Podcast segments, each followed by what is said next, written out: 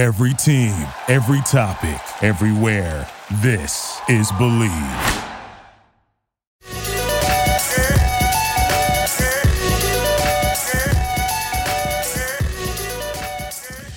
All right, ladies and gentlemen, we have had a massive, massive weekend. This is actually the first time since Endgame I have seen movie theaters this packed. And you know what I'm going to be talking about?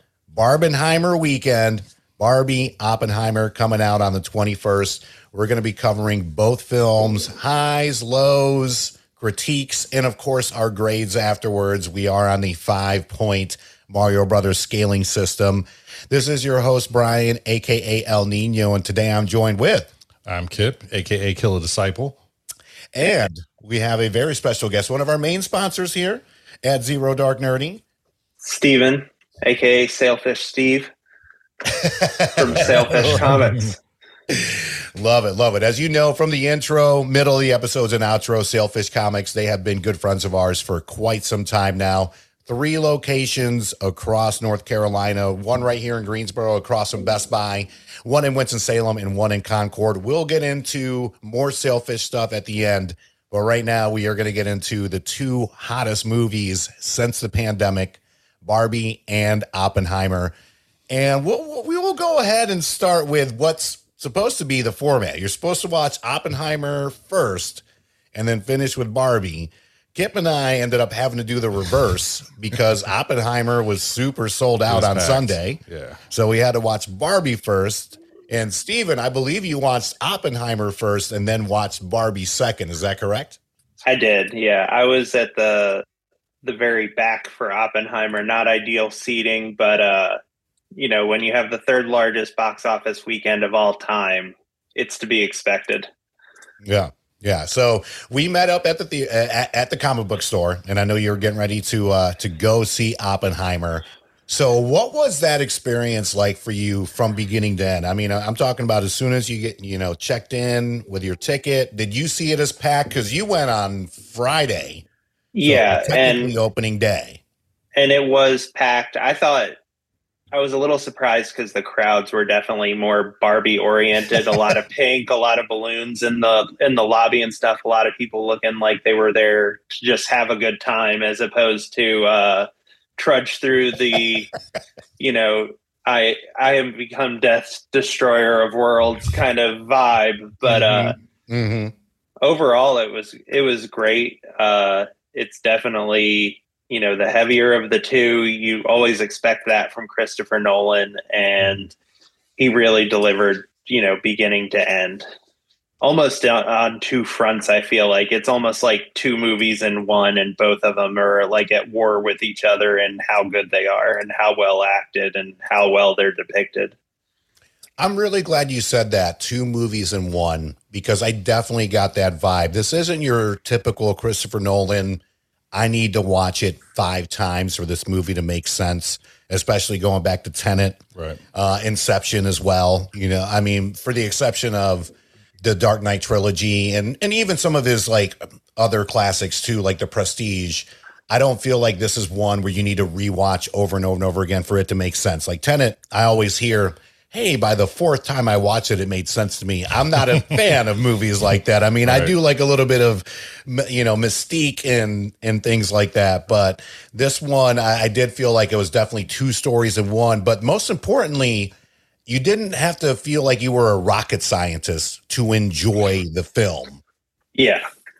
Yeah. I thought, you know, there was the black and white elements to the confirmation hearing storyline versus the color of the other to really set them apart. And other than like Rami Malek being there in one and knowing, well, he hasn't said a line, so you know this has to come back somewhere. There's not a whole lot of of uh not a whole lot of like that you had to keep up with. It's not like Memento where you had to figure out, you know, where the whole thing was going the whole time. Agreed. Kip, what were your thoughts on it? I mean, it is a classic Nolan uh, movie where things are told non-linear, and like like I said with Memento, I had to watch that probably four or five times just because I love the movie. It's probably Yeah. my favorite Nolan movie still. I watched that several times. I'm like, yeah, you know, I didn't catch that the first couple go arounds. This one, I mean, as long as you don't fall asleep, which I struggled. I'm not gonna lie, I struggled a few Yeah, times. it was a struggle I- for me too. I Those movie theater off. seats are so comfortable. Right. I knocked Yeah. a few times. I like had to catch myself, you know. But I mean, for the most part, I knew what was going on. And again, you don't have to be a rocket science, but as somebody that studied like physics and you know, you know, engineering, mm-hmm. I love watching movies like that because I'm like, okay, give us our time to shine, you know. And everything has to be explosions, which there was a major explosion in it, but you know, that wasn't really the focus of the movie. It was everything that led up to that, and that's what I liked about it. Yeah, yeah, I, I, I agree hundred percent. I mean, I, I'm one of those people to where I'm older now. I do appreciate a good nap. Anytime there's a downtime in a movie, especially as comfortable as the movie theater seats have gotten over the years, you know, there were there's definitely times where I was catching myself falling asleep, not because the movie was was boring per se. You know, it's just uh, it, it's a slow buildup, and and that's what it is. That's what Christopher Nolan is known for. It's not dynamics in the beginning. I mean, for the exception of the Dark Knight series, you got to wait a little bit until you kind of see what's really going on. Right. And I thought the, uh, you know, of all the cameos that we get and, and just performances, I thought the females really stepped up to the plate between uh, Emily Blunt Florence Pugh and Florence Yeah, Pugh. Yeah. Florence Pugh did like she had probably way less screen time Yeah. than Emily Blunt, but she showed her. I mean, okay, I don't want to say showed her ass.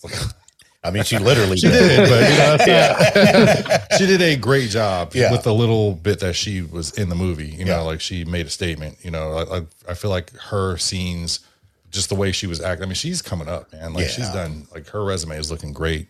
Oh, at yeah. this point for somebody that's been in the, I guess in the the public eye for like less than 10 years. Mm-hmm. Yeah, You know, I, I feel like it's Jennifer Lawrence and then Florence P is, is Right. right. there.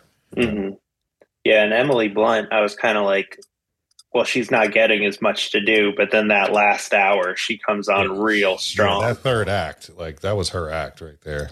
Yeah. Mhm. Yeah, one one thousand percent.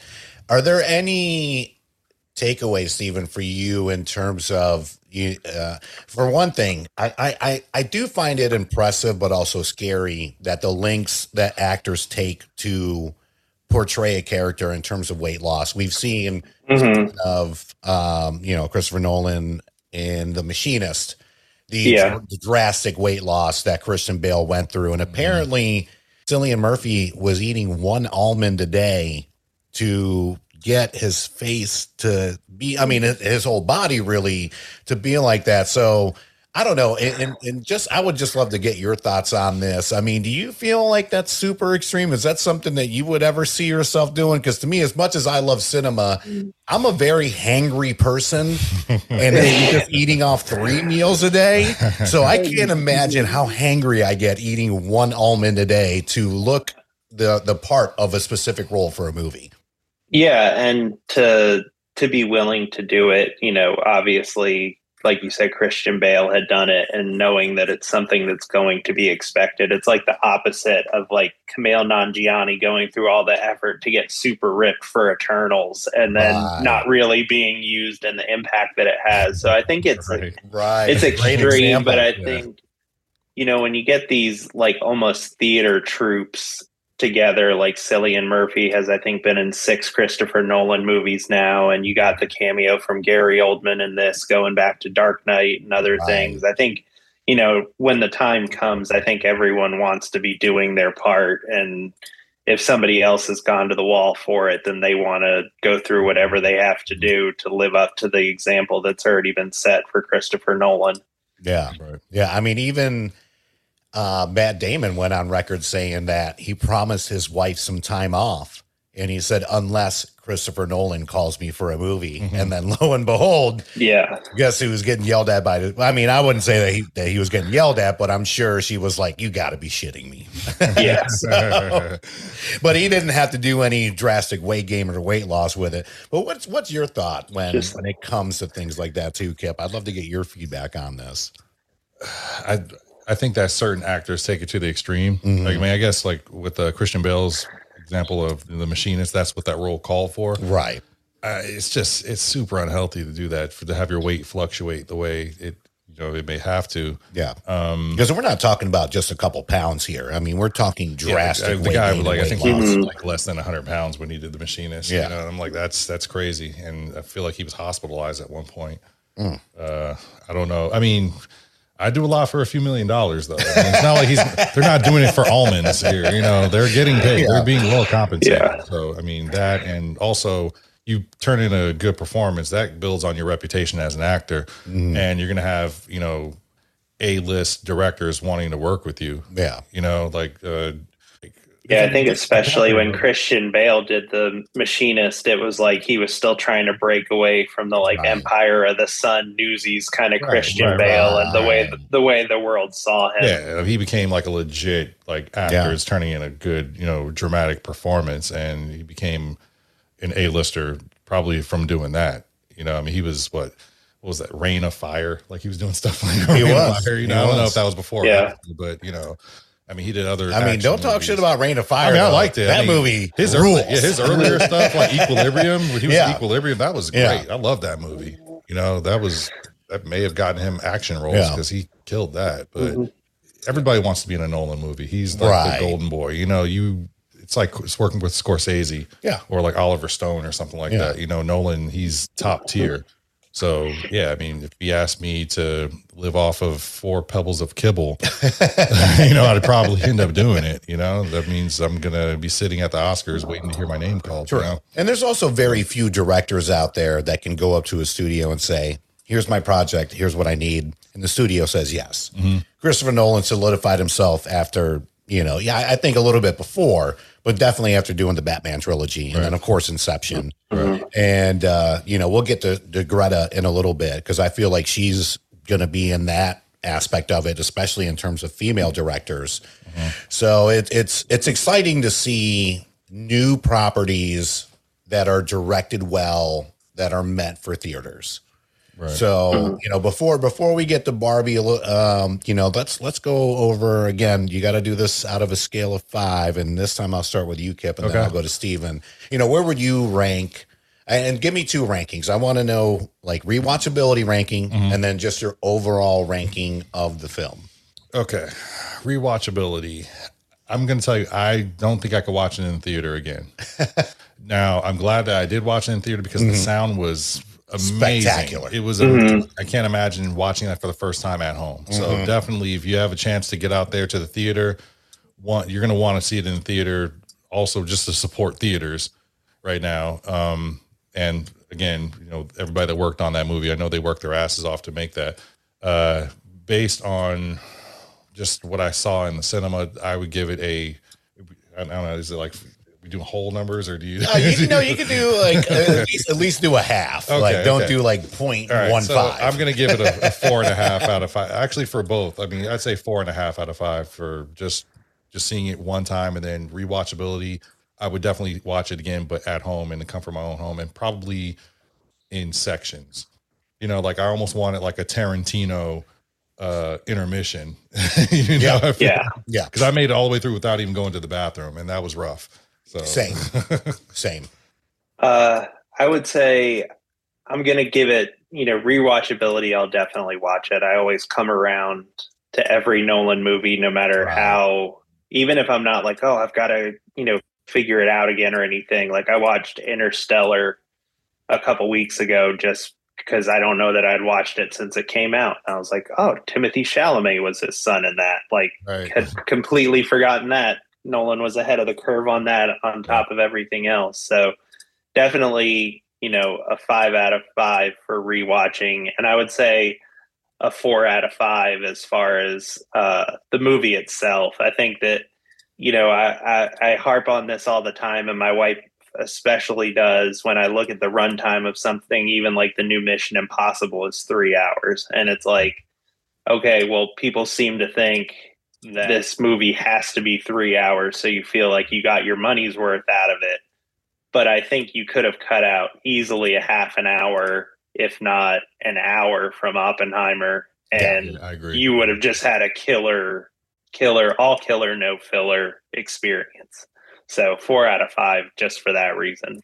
Yeah, I, I agree with you. When when Kip, myself, and a big shout out to our buddy Derek, who who saw the movie with us, I felt as if I think I would have enjoyed this more, even though it was a great cinematic experience. So let me go ahead and start with that. Cinematic experience wise, I will definitely give this a, a four out of five. Like, go watch this in theaters for the sound, the visuals, a Christopher Nolan experience, what you come to expect from a Christopher Nolan film. With that being said, this did feel all of three hours to me. You know, there's three hour movies that don't feel like three hour movies. Uh, you know, Wolf of Wall Street to me is one where I could kind of just watch on whatever. But I'm just a, I've always been a Scorsese fan. I've always been a Christopher Nolan fan. But this, this did feel all three hours. So you are correct, Stephen. I think they could have knocked out, you know, half an hour to an hour of this Right. film. Mhm. And if they were to keep it the way it is, I would have preferred if it was an HBO special directed by Christopher Nolan on a Chernobyl Like turn up, yeah. kind of Yeah, level. yeah, Mhm. yeah, yeah. Uh, you know, that way it could have been a six part mini series, let's just say, Mhm. where it could have kept people maybe engaged a little bit longer because that is one of the main concern. I mean, let's face it, we're in a world right now where we want everything fast, we want everything quick. And I mean, I feel like the three of us are cinephiles where we really enjoy the experience, but not everybody is like us. And I'm not saying Christopher Nolan makes movies for everybody. Don't get me wrong. Yeah. But there's a lot of people where they look at the time, and as soon as it's over two hours or two and a half hours, immediately they just check out. They don't even Yeah. want to give it a chance. So, I mean, that obviously didn't happen this weekend because it has been the best weekend since COVID, the best box office weekend between this movie and, and Barbie since uh, Endgame. So, I mean, yes, I will say go out and watch it, especially if you love Christopher Nolan movies, and most importantly, original content. You know, this isn't yeah. a a remake. This isn't part 10 or part 12 or a part of an extended cinematic universe, which we have all grown to love, Right. and we can get to that in Yeah. a little bit. um, you know, I, and that's what I love about Christopher Nolan. We know it's going to be, even when it was Batman, it didn't feel like the old Batman films, which I enjoyed. You know, I'm not going to take anything away from Tim Burton or anything like that. he just has an eye for making things look real and look amazing, where it's not just super, super CGI focused. Yeah. And I really respect him for that. And you know that when you see them building Los Alamos in the movie, Yeah. that they're actually out Yeah, there yeah. building a town for the sake of this movie and Yeah. for his vision and stuff. So to see that old school filmmaking is very, very cool. Yeah. But it was really good to just see the different demographics for both films across the board. Yeah. I felt like we saw For a lot sure. more with uh, Barbie as far as Oh, the yeah. demographics. Um, Yeah. yeah. So let you know, let's go ahead and, get to Barbie on that. So Barbie, as, as far as stats go, so let me go ahead and run down some numbers for this weekend to show how how absolutely massive this weekend was. So Barbie earned three hundred and thirty-seven million dollars worldwide, and Oppenheimer brought in one hundred and seventy-four million worldwide for a total combined gross of five hundred and eleven million dollars. That's Again, one weekend. one weekend. Wow. And this is not a holiday weekend, too. You know, holiday Right, right, weekends right. numbers fluctuate Mhm. a little bit because they come out on Wednesday. And I, I believe these two came out on Thursday, like the normal schedule Mm-hmm. goes. So, biggest opening weekend since the pandemic, the fourth biggest opening weekend in box op in, in box office history for two movies. And the, the ones before that were Endgame, Infinity War, and The Force Awakens. And I mean, we're talking those three movies carried that whole entire Oh, yeah. weekend. Where these Yeah. two I can't even complete tell you what else opposite ends. what else came out when right. the movies came out. yeah, you know? complete opposite ends of the spectrum. Right. And the marketing, I mean, to me, it, it's it's genius in a way to where it's like, let's just get people out to the theaters and we'll let it go up to them. And it just happened. So Mhm. before we get to Barbie, I mean, what was kind of your first take, Stephen? Well, we'll start with you, like especially with the Barbie movie coming out. Like, what were- what were your thoughts? And then you know, Kip, and then we'll just kind of go from there. I've had a crush on Greta Ger- Gerwig since like Greenberg or something like that. You know, another Greta Gerwig Noah Baumbach collaboration, and then Frances Ha and all that. So, you know, I've always been aware of her as long as she's been working, even going back to the movies with the Duplass brothers. uh, in the early aughts and stuff. Saw Lady Bird, didn't love it. Saw Little Women, didn't love it.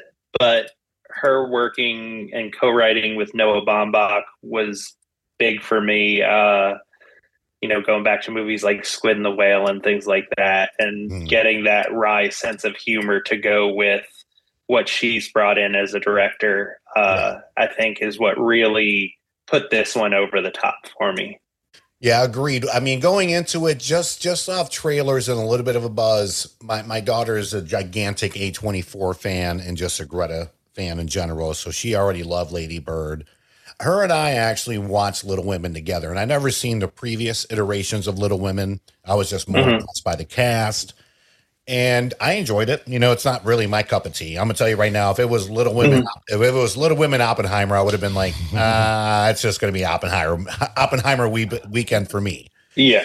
But, you know, seeing the cast and kind of getting a little bit of feedback that this was not going to be a PG movie is what got me a little bit excited about seeing it. And then we'll get into that a little bit. And then pick what was, you know, what was your first reactions to that? Uh, Barbie pretty much had me at the first trailer. like, I, I, it gave me like Twenty One Jump Street vibes, where I'm like, okay, so I'm not really supposed to take this seriously. They're not taking themselves seriously. It's it's Right. a comedy, you know. And as I saw the next trailer, I was like, okay, this is more geared towards adults. But there's stuff. It's it's like the opposite, where you like you go see a kids movie, like the Lego movie, and then it has something for the adults. This seemed like it was for adults, but had something for the kids Yeah. you know so i mean uh I, I was definitely more excited to see that than oppenheimer which, which is bad i guess i don't know but i mean I, I mean oppenheimer i felt i never felt more like an adult watching a movie before and We were just missing the suits. Yeah you know yeah that's that's that's how i felt i felt like we just stepped off of like the suits Yeah. or like Yeah. Set to go watch this movie. But um, yeah, like I had a, I had a great time with it. Like I I felt I was I didn't go in with high expectations. Right. I just wanted a good time. I wanted a few laughs, and it gave me everything I asked for. Mm-hmm.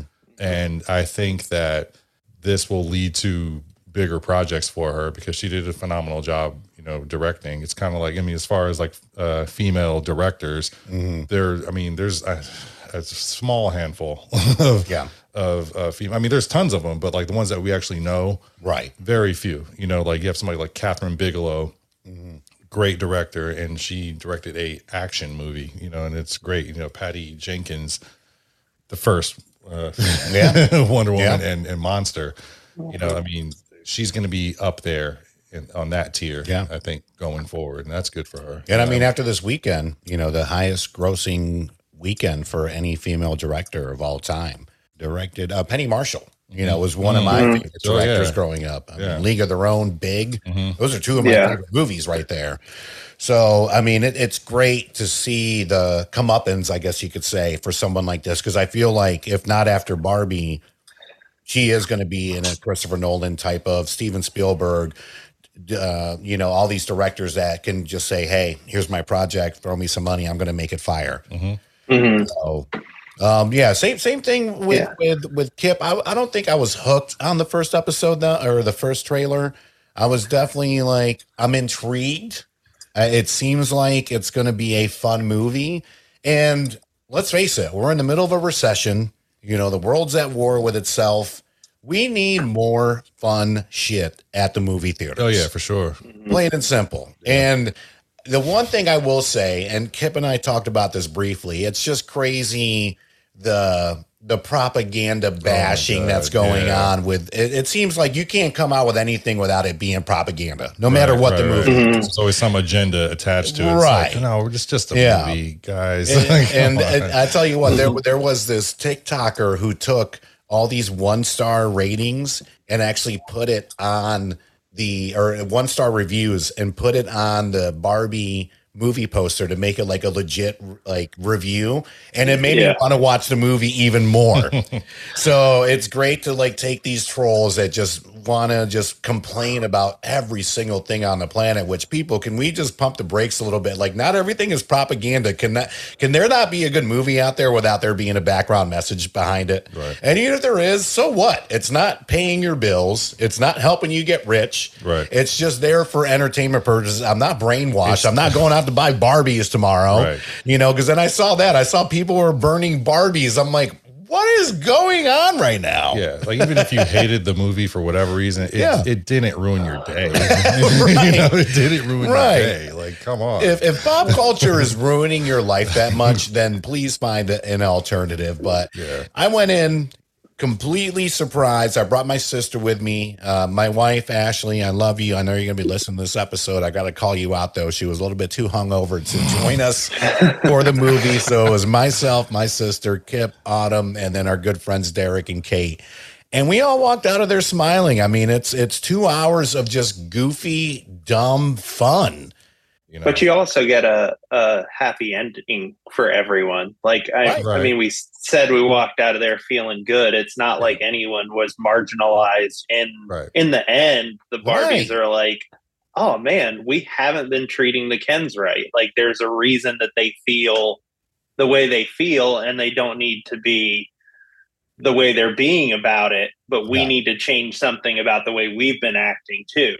Right. And that's the message for both sides. I mean, Exactly. it's Yeah. like if you really look at it, it's like, oh, because like I'm sitting there watching, and it's like a lot of things didn't hit me as hard as it hit as hard as it hit Autumn. hmm But like, you know, there's a part where one of the characters is giving like this monologue, and if I was a woman or you know a mother or something like that, it, I would have felt it a lot harder than Yeah. she did. You know, and Mhm. it's just like I'm sort of looking at her. I'm like, wow, this is like you know, and she Yeah. gets pretty emotional when it comes to movies and TV shows and commercials and Yeah. you know stuff like that. But yeah, it hit her really hard. I'm like, oh wow. But at the same time, she was laughing the whole time too. Exactly. So there was some of everything in Yeah. this movie. I'm gonna give it a four out of five. Uh, the comedy, that's what did it for me. Yeah. I mean, Ryan Gosling, He's so good. he's great. I mean, the- the fact this guy, like, if if he won an Oscar for comedy, like, I would completely get it because the guy. I'm not saying he carried the movie, but comedically, I would say he carried the movie. Like, I mean, the, just the Kens in general. Simu Liu, like him, and the guy that plays Gravik in uh, Secret Invasion. I don't know his name Yeah. yet. yet.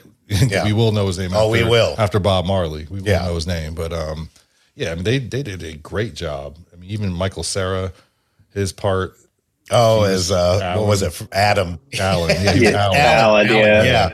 Yeah, he was great. Will Ferrell was great, but he's, I mean, he's usually, you know, he's Will Ferrell. He's going to give you, you know, what he's known for.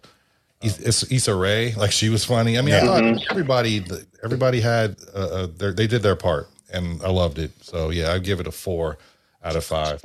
Comedy wise, here's how you know. I mean, this movie will stand the test of time. Oh yeah. I guarantee you, and I've already seen it happening. We are all going to be calling our homes Mojo Dojo Casa Houses. Plain and simple. Dojo Dojo Casa House. And then I love how they're like, you know, you don't have You to have to say say that at the end. yeah, you don't have to say, But it's so great. So don't have to even as I, Dojo or you know, I, if we would have seen if we would have seen it for my barbecue this past weekend, I would have been like, "This is the Mojo Dojo Casa House barbecue." Steve, Yeah, what's I- your rating on Barbie, bud? Uh, I give it a five out of five. Love I it. don't think- Okay. Love it. I don't hold think- on, hold on, hold on. Before you say anything Yeah. more, here it is. Yeah. Uh, I don't think there was anything in the whole movie that was wasted. I think that there were, you know, there's musical numbers, there's fight scenes, there's cameos, like uh, the old woman on the bus stop bench when Barbie meets her. That is Barbara Handler that they talk about in the movie, who is That's the inspiration. That's act- that's Oh, yeah. It isn't? It's not. No, she's actually a costume designer that's friends with Greta Gerwig. Oh, Okay, okay. Yeah, that's actually My mistake then. No, it's But, uh, everybody thinks. but that, yeah. uh, I don't. I just don't feel like there was any scene that was wasted. Um, I think that there are things that I want for movies that I'll still go see everything. Like No Hard Feelings, it was fine, but I still want there to be room for quotable comedies and R-rated comedies in Right. the marketplace. So I went to see it, Yeah. and after when I went out with my friends to eat after the movie, we were all quoting lines from Barbie already. Like right. anytime anything Right. that has gone well the last couple days it's been sublime. Like, you know, I think it's going to be as a comedy stand the test of time, like you mm-hmm. said, the same way Anchorman or Dodgeball or any mm-hmm. other great comedy yep, does. Yep, yep, and then it had a ton to say in the same way that a movie like Everything Everywhere All at Once or Vengeance did last year, where it hits you emo- emotionally too. Mm. Mm-mm-mm. You got a you got a second air horn for that, brother. I tell people all the time. I'm like in the early 2000s, before we had memes and gifs, it was quotes from movies, right. and Anthony yeah. was one of them. Yeah. So yeah. I, I I will give this definitely a 4.5 out of five. I actually cannot wait to watch this movie again. I did tell Ashley, she was like, "Well, will you go to the theaters again?" Maybe. I mean, we got a lot of other stuff coming out. Mm-hmm. Don't get me wrong, but it's one of those like if it's on TV, I'm probably gonna watch it. You know, and what? I'm gonna put it on. Yeah.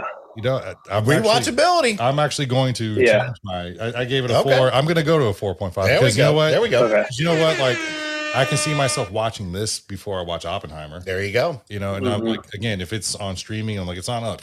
Okay, right. That's it's, what I'm it's watching. Like I, I like to call those my TNT and TBS movies. Right. If it's on TV, yeah. you're going to watch it, no matter what point it's on. Yeah. Like if it's a third yeah. of the way through, you're like, I guess I'm riding this out. Yeah. so agree. And I think we've only seen the first, you know, the biggest opening weekend for a female director ever, the bit part of the bit fourth largest weekend ever, you said. Mm-hmm.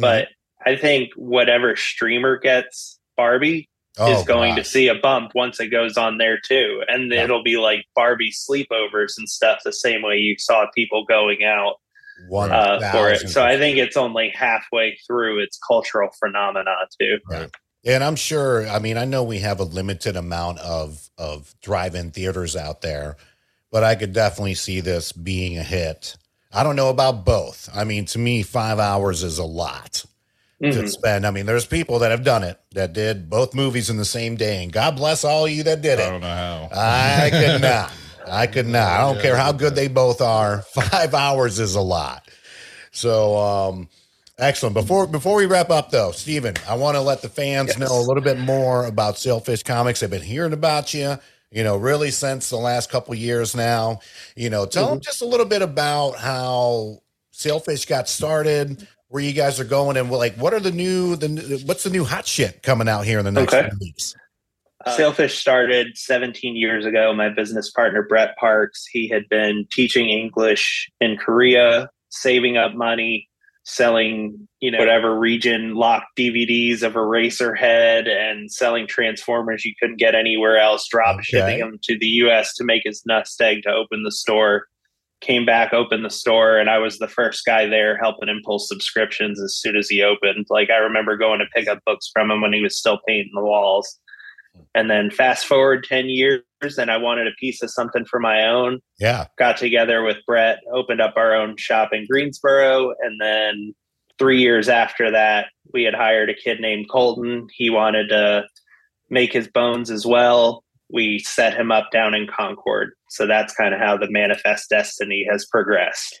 Awesome. Um, as far as the new hotness, uh, we have Ultimate Invasion going on. That's the big Marvel summer event. DC's turned things a little more horror horror oriented with mm-hmm. Knight Terrors across their whole line of books. Uh, and there's always new stuff to try. We just had an exclusive variant featuring our puppy Lois for a new book called Scrapper that's like Blade Runner meets Homeward Bound, kind of stray dogs in the uh, dystopian yes. future solving crimes. So that's a lot of fun. And especially if you like the movies that you saw this weekend, there's a, especially uh, Oppenheimer, uh, Jonathan Hickman, who's written a bunch for the Avengers and stuff. Mm-hmm. He teamed up with a guy named Nick Pitarra back in 2009, and they did a book called Manhattan Projects. Oh. Okay. Where it posits as the atomic bomb being the tamest thing that they created.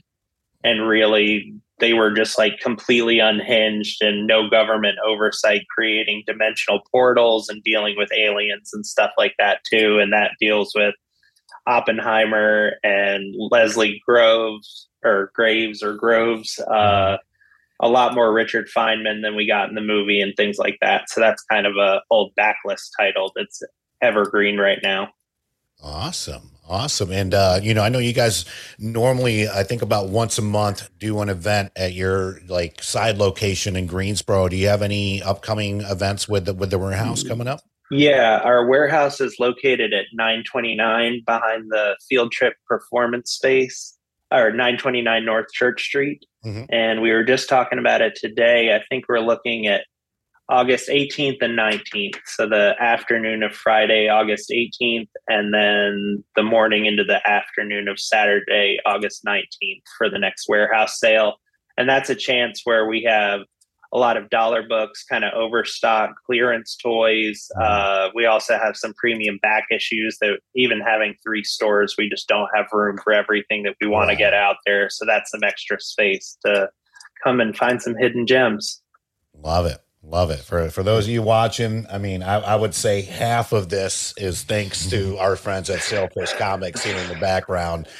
So uh Steven will be joining us at least once a month minimum to uh, you know, talk about all things comic books, comic cons, action figures, the whole entire nine yards. Kip, thank you so much for joining Yeah, us. man, always a pleasure. Yeah. You guys hang out for just a second. All right, party people, that is going to wrap up our latest episode of Zero Dark Nerdy. Thank you so much for listening. We appreciate all the love and support.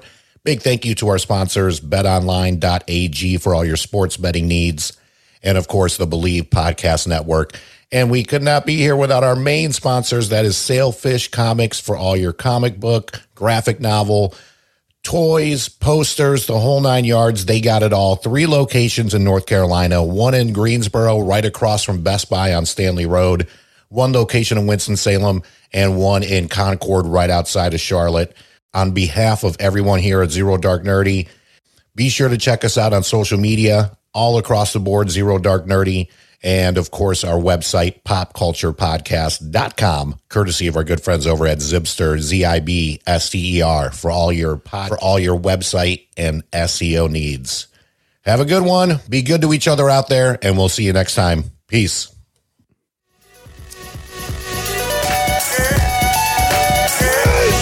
Yeah! Victory! And anger management? Fuck anger management.